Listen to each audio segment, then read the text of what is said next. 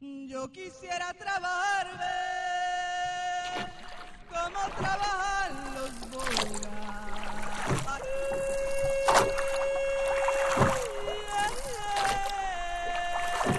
Que con fuerza de mente remar contra corriente.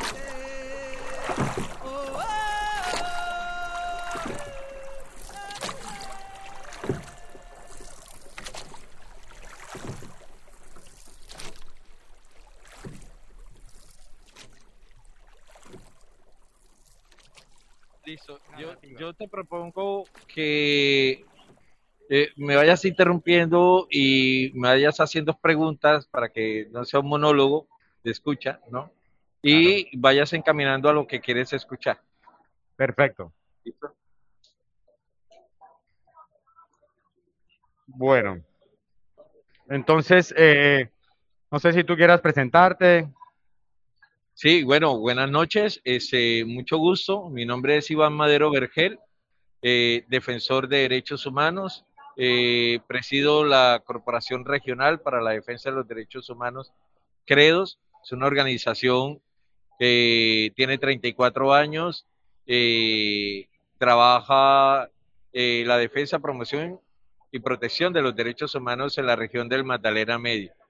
Actualmente trabajamos y desarrollamos nuestra labor en 18 municipios de esta vasta región. 18 municipios. Iván, quisiera que me contara un poco acerca de el oficio de defensor de derechos humanos. ¿Cómo es ser un defensor de derechos humanos? Digamos, yo tengo entendido que son líderes orgánicos, que quizá las circunstancias de la vida de muchos los pusieron allí, y que han tenido que profesionalizarse y que, digamos, asumir una responsabilidad y todo lo que ello implica, los riesgos de trabajar en defensor de derechos humanos en un contexto como el del Magdalena Medio. Digamos, desde su experiencia, ¿cómo ha sido ese proceso? Sí, no hay una definición real frente o una conceptualización que pueda definir el cómo es o cómo es el defensor de derechos humanos, ¿verdad? Los defensores de derechos humanos o los líderes sociales, ya sin entrar a categorizar, porque hoy nos han categorizado desde Naciones Unidas, es una persona que en su medio, donde se forma, donde se cría, carece de las necesidades básicas, ¿ya? Carece de las oportunidades sociales para generar un desarrollo humano sostenible o digno desde su familia. Yo creo que eso se conjuga, esas carencias, con la rebeldía, ¿ya?, de la búsqueda de esas oportunidades, de esos escenarios. Pero no solamente son las carencias individuales y familiares, sino comunitarias, la que realmente van madurando, ¿ya?, el liderazgo en la persona. Esas carencias que hay en el territorio, que así como la familia de ese defensor de derechos humanos carece de oportunidades, carecen de oportunidades todas las familias, los vecinos, los compañeros de estudio, ¿ya? Y ahí es donde se caracteriza esa rebeldía en liderar, ¿ya?, en liderar. Por eso vemos hoy jóvenes que lideran sus propios escenarios en los colegios, en los barrios, en organizaciones sociales o comunales, la Junta de Acción Comunal, ¿verdad?, que es como el primer paso, ¿no?, ¿verdad?, clubes deportivos. Eso también va conjugado a una formación externa, ¿ya?, de la academia. Es una formación política, es una formación social, de descubrir conceptos y empezar a definir qué, por qué estamos luchando o peleando o exigiendo, ¿no? Los jóvenes empiezan a generar sus propias luchas, las mujeres empiezan a generar sus propias luchas, los hombres también. Y en la medida en que se van encontrando escenarios organizados, ya van fortaleciendo sus propias luchas. Ahí descubren que esas luchas, ¿verdad?, van precedidas de exigibilidad. Y las exigibilidades se convierten en derechos, ¿verdad?, en luchar o exigir un derecho determinado, el empleo, la alimentación, la vivienda. Entonces esas necesidades, esas carencias que vas descubriendo en la medida que creces, ¿verdad?, se convierten en pilares de exigibilidad, ¿verdad?, en sus derechos. Ejemplo, hoy tenemos en Barrancabermeja alrededor de 133 asentamientos humanos, que son familias completas en busca de una vivienda y se meten a un predio como tal, ¿verdad? En la medida en que te metes y vas construyendo la idea de vivienda, ¿ya?, y la idea de barrio, la idea de comunidad, se presentan liderazgos. Y son los que se enfrentan a los desalojos, los que se enfrentan a la institucionalidad y los que buscan diálogos. Esos diálogos para defender su derecho a la vivienda, a esa gran necesidad. Entonces, esos escenarios configuran liderazgos. Las víctimas, en medio de su sufrimiento, ¿ah?, en medio de su situación de despojo, de desalojo, de huida, ¿ya?, de dolor, de pérdida de sus familiares, ¿ya?, deben liderar el escenario. Primero, una necesidad de sobrevivir, ¿ya?, de subsistencia, y luego la necesidad de congregar otras personas que tienen la misma característica, el dolor y el sobrevivir. Y ahí se hacen los liderazgos de víctima, ¿ya?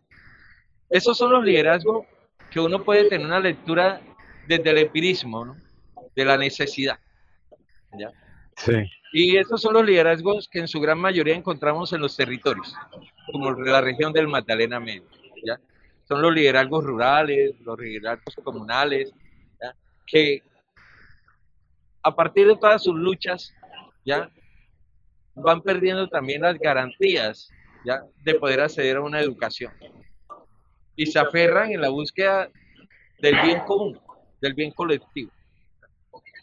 Ahí crecimos nosotros, ese liderazgo empírico, ¿ya?, peleando por subsanar esas necesidades sociales. Y cuando uno se vincula en escenarios políticos a necesidades políticas, ¿no?, y adquiere una formación como tal dirigida a los derechos humanos, ¿ya?, y te vinculas a organizaciones, en este caso como CREDHOS, en que la organización te da la oportunidad de subsanar esa inexperiencia, pero también la falta de conocimiento, ¿no? Hay una formación continuada, permanente, política, frente a los derechos humanos, ¿ya? Y ahí adquieres conceptos, definiciones, categorías de derechos, ¿ya?, y te vas profesionalizando en eso.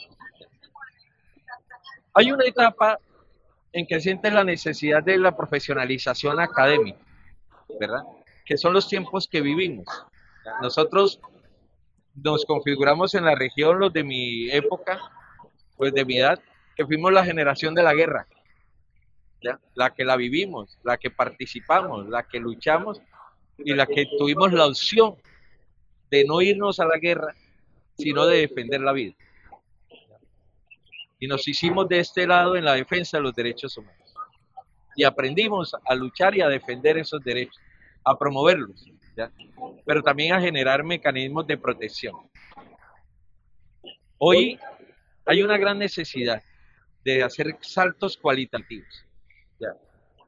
Hay que diferenciar entre la llegada a las organizaciones, a las comunidades, de esos profesionales jóvenes, estas nuevas generaciones, que tienen toda la capacidad académica para emprender luchas o iniciativas o desafíos comunitarios, ¿ya?, pero deben conceptualizar y tener esa formación externa de derechos humanos, esa formación política, porque creemos que solo lo cubre la academia, y no es cierto, ¿verdad? Porque además hay que luchar por el sistema educativo, el cual te va individualizando, ¿ya?, te va generando unos sueños y unas ambiciones particulares, no sociales, no comunitarias, no colectivas. Y ves en la organización más el cómo ascender profesionalmente, más que caracterizar tu opción de defensa de la vida. Hoy hay un gran desafío frente a esa nueva generación de entrar a generar una formación política en conocimiento de derechos humanos. Pero ahora bien, eso podríamos hacer esa lectura hasta antes de mayo. ¿Ya? ¿Y por qué? Porque lo que nos demostró el paro, ¿ya?, es que el descontento social de los jóvenes de la primera línea es por la falta de oportunidades y de profesionalización en muchos, ¿ya?, porque pelean por la educación. Quiere decir eso que hoy, en estos tiempos, observamos esa experiencia empírica de defensa de los derechos humanos. Y se observó nuevamente en la primera línea, que son los jóvenes que están en los barrios olvidados, que no hay garantías de estudio, no hay garantías de empleo y están mamados, ¿ya?, de las pocas oportunidades.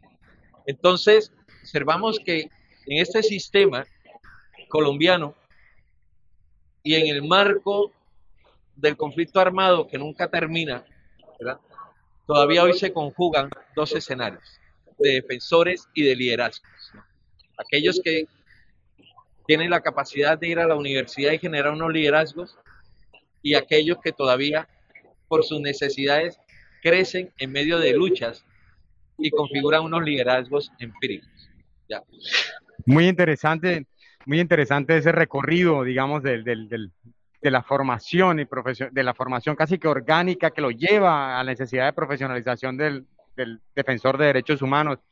Quisiera también que tocara el tema un poco, me hizo pensar usted en la superación del miedo, porque digamos que el compromiso y comprometerse con la defensa de derechos humanos en un contexto tan particular como el de Magdalena Medio, digamos que tienes que poner cosas en balance, ¿no? Y el miedo es una de ellas. El miedo es el miedo te petrifica, te coarta, te limita.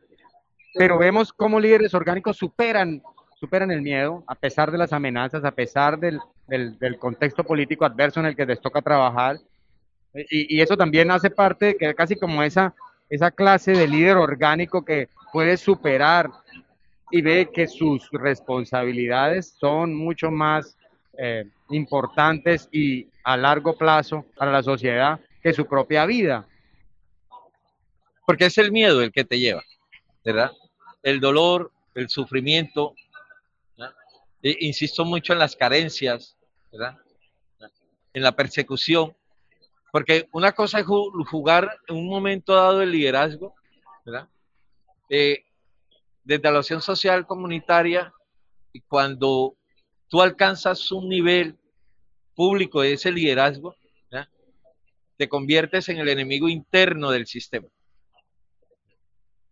Y ahí es de donde se configura, ¿verdad?, los riesgos y los peligros.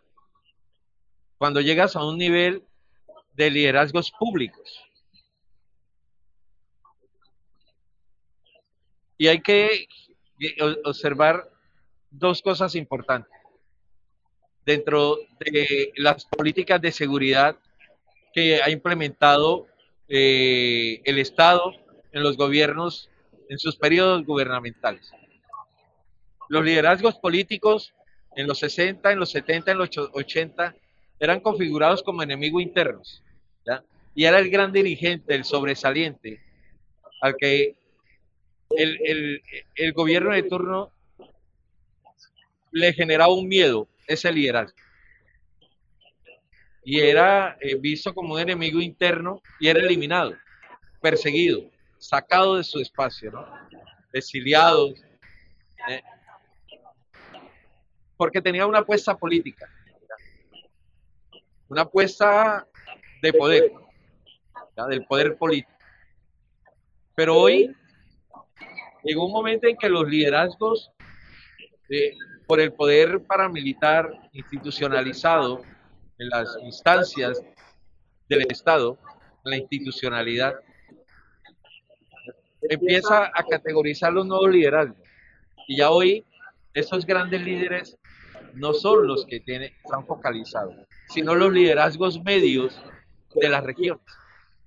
El campesino, el pescador, la mujer, el COVID, ¿verdad? Y son los que hoy están siendo perseguidos, asesinados, eliminados, ¿verdad? Porque hoy el poder del Estado está casi que controlado, pero el poder del territorio no está. Y las luchas se focalizan en los territorios. Entonces hoy vemos una característica importante, y es que los liderazgos ambientales, los defensores del medio ambiente, que es como un nuevo movimiento, ¿ya?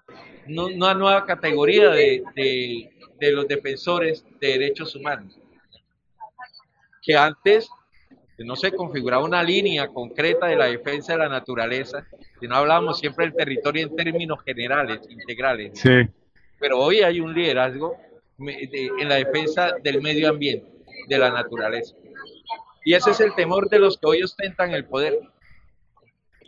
Ejemplo, en Barrancabermeja, esa nueva generación de líderes ambientales, de defensores de derechos de la naturaleza, no tienen la necesidad de la empleabilidad o no aspiran a estar en Ecopetrol o a vivir del sistema extractivista. ¿Ya? Tienen otras aspiraciones, ¿verdad? Y por eso son vistos como los enemigos de las empresas, ¿ya? Enemigos de los actores armados, legales o ilegales, que ostentan el control del territorio por afianzar el extractivismo.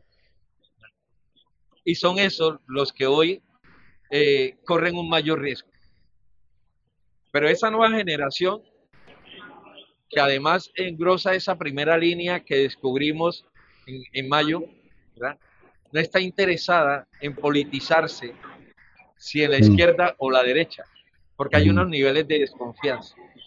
Hay un afianzamiento en la defensa del territorio, de la naturaleza, ¿ya?, como el sistema de vida, la defensa del agua, ¿ya?, como el medio de vida y de subsistencia. Casos de lideresas pescadoras que son ingenieras ambientales, pero que le interesa más la pesca y preservar la ciénaga, defenderla hasta con su vida, que aspirar a un puesto como ingeniera ambiental. Entonces, los miedos son de lado y lado. El miedo institucional del agresor, del victimario, pero también el miedo que siembran, ¿ya?, las agresiones a los liderazgos. Esos miedos pueden ir se pueden dar en dos lecturas: en que tú salgas, sí, o en que tú te empoderes. Sí. Y el empoderamiento, ese miedo lo convierte en valentía, porque te quedas en tu territorio, ¿ya?, porque te empoderas, te arraigas, ¿ya? Entonces, sí, ahí es donde alcanzas un nivel de convencimiento, de opción de vida, que la defensa de los derechos humanos es invaluable, ¿ya? Llega a un nivel en que te convences que es lo que tú quieres hacer, que naciste para eso, ¿ya? Los abuelos hablaban de don, ¿no? No, tú tienes un don, ¿verdad? Podemos hablar de un don, ¿verdad?, porque alcanzas eso, porque también logras conquistas con tus luchas, ¿no?, y eso te va afianzando. Es el amor por la vida, el amor, sí, por salir adelante, lo que uno llama opción de vida, opción política, ¿ya?, opción de la defensa de los derechos humanos. Ahora, digamos, observando el contexto del posacuerdo, digamos que ese oficio de defensor de derechos humanos ha adquirido otros matices, porque estamos viviendo, digamos, en términos oficiales, ideales, un periodo de transición en el papel, pero vemos cómo los factores de persistencia siguen, la violencia sigue, las disidencias. Me repiten lo último, por favor. Que vemos cómo el contexto del posacuerdo, mi pregunta era si el contexto del posacuerdo ha cambiado el contexto de trabajo del defensor de derechos humanos, si ha tenido que volcarse, por ejemplo, la construcción de informes con víctimas organizadas. Eso es un trabajo que no se había hecho antes del proceso de firma del acuerdo de paz. O quizás sí, pero para presentarlo a la justicia transicional, esos son otras tareas que empieza a emprender el asesorar, a licenciar, a liderar esas iniciativas con las víctimas para construir unas narrativas? Yo creo que yo te respondería en tres elementos. El primer elemento, que no es un oficio, no es una profesión, ¿no? Es una opción, ¿ya?, que tú escoges. Y eso te brinda las oportunidades de sostenerte o no, ¿ya?, pero o la relacionas con tu oficio, que te puede dar la oportunidad de sustento, ¿ya? Pero hoy la defensa de los derechos humanos no se puede ver como un oficio que te puede generar unos honorarios o un salario, ¿ya? Eso va más allá. Es la apuesta de la vida, ¿ya? Y eso va encaminado a generar discusiones y debates con tu entorno familiar, ¿ya?, para entender y comprender, ¿ya?, cuáles son tus roles en la vida, en la familia, ¿ya?, y entender los riesgos, porque los riesgos se multiplican y conllevan de manera integral a impactos comunitarios y familiares. Entonces ahí hay un debate político en tu entorno, para que las comunidades y tus familias te entiendan esos elementos de vida que tú has llevado, pero además para formar, ¿ya?, para generar formación de esa nueva generación. El segundo elemento, y es después de los acuerdos, yo creo que los defensores de derechos humanos, los líderes en los territorios, siempre hemos escrito, siempre hemos documentado denuncias, ¿ya?, más que todo denuncias. Hemos documentado contextos y hemos formulado, ¿ya?, iniciativas. Entonces, nuestros escritos siempre han permanecido, desde el empirismo, desde la profesionalización. Ah, hoy sí hay unos grandes desafíos, ¿no?, unos grandes desafíos de conjugar el inicio de la conversación, de conjugar esas dos experiencias o esos dos modelos de defensa de los derechos humanos, el que se conjuga desde la academia y el que se conjuga desde el territorio, ¿no?, porque eso le da la oportunidad a las comunidades, y en este caso en especial a las víctimas, de elaborar sus informes. Esa es una gran oportunidad que nos dan los acuerdos, ¿verdad?, el intercambio de experiencias, ¿verdad?, esa formación dialógica, ¿verdad?, que te permite, ¿verdad?, elaborar unos informes de tal manera, ¿verdad?, que se puedan comprender los ejercicios de memoria histórica, de reconstrucción de hechos, de tipificación de hechos, y de entender lo que pasó y llevarlo a las instancias del sistema integral. Eso es un elemento bien importante, la conjugación para la construcción de la paz y la participación en justicia transicional. Y eso hoy lo vive la región, ¿ya? Claro. Organizaciones como CREDHOS, que hemos configurado un mini sistema integral internamente, con todas las experiencias, pero también con la academia. ¿Y ves? Esos son logros que se pueden medir en la necesidad de construcción de paz y en la elaboración de documentos que perfilen, ¿verdad?, la verdad, que perfilen la justicia, ¿verdad?, pero también que perfilen la responsabilidad de los agresores, de los perpetradores, pero importante que perfilen la responsabilidad del Estado, sí, la responsabilidad como tal. Entonces es un tercer elemento que juega, sí, que es importante. Y veo que, por ejemplo, dentro de los últimos trabajos que CREDHOS ha puesto específicamente ya el trabajo que estás haciendo en CREDHOS, es como que está perfilando unos informes, acompañando unos informes, entregando unos informes a la JEP, a la comisión. Está el de telarañas de impunidad, está el, casi el informe que se va a entregar mañana temprano en la mañana. Entonces, estas iniciativas de construcción de verdad con acompañamiento de la comunidad, digamos que las expectativas, pues uno podría verlas, construcción de verdad con acompañamiento de la comunidad, digamos que las expectativas, pues uno podría verlas, digamos, deducirlas, ¿no?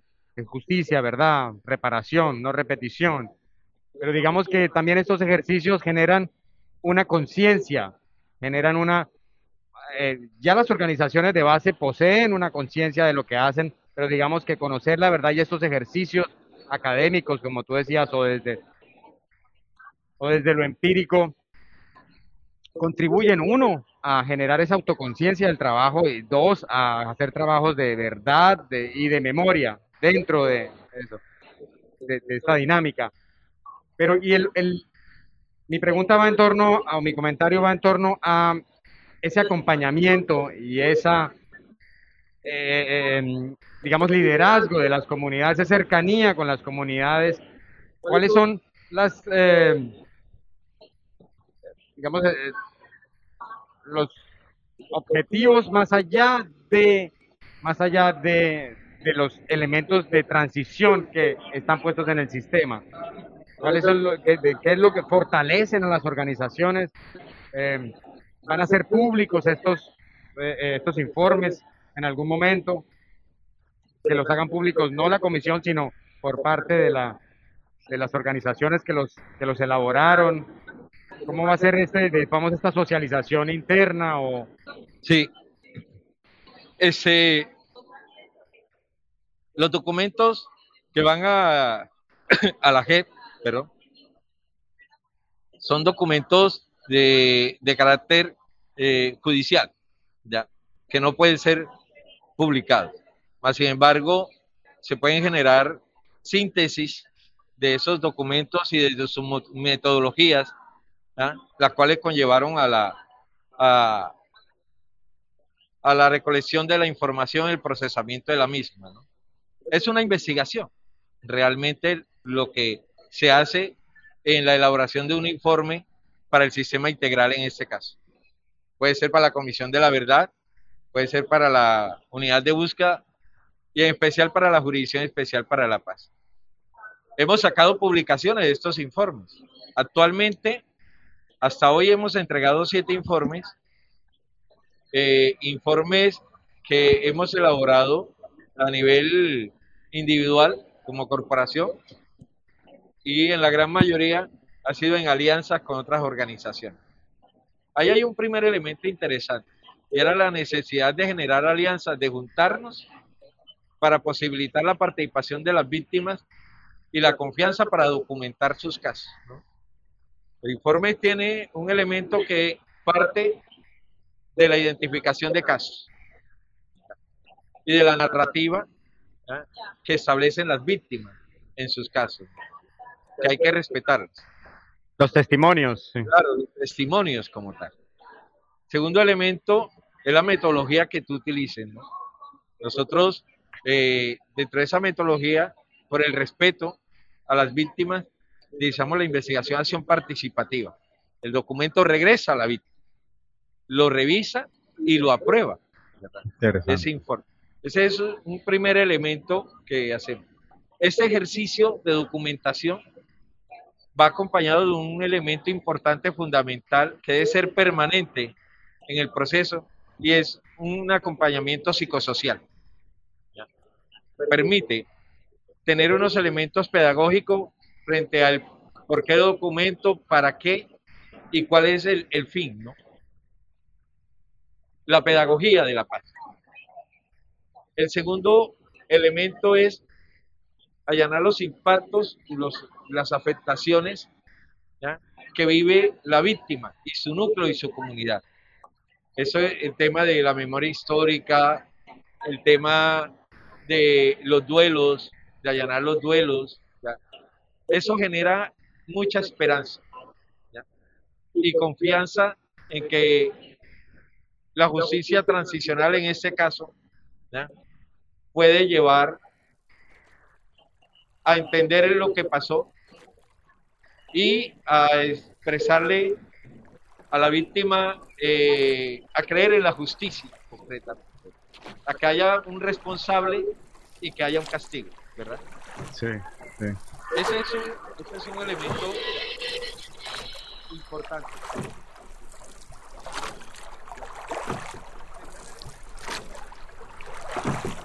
Yo quisiera trabarme.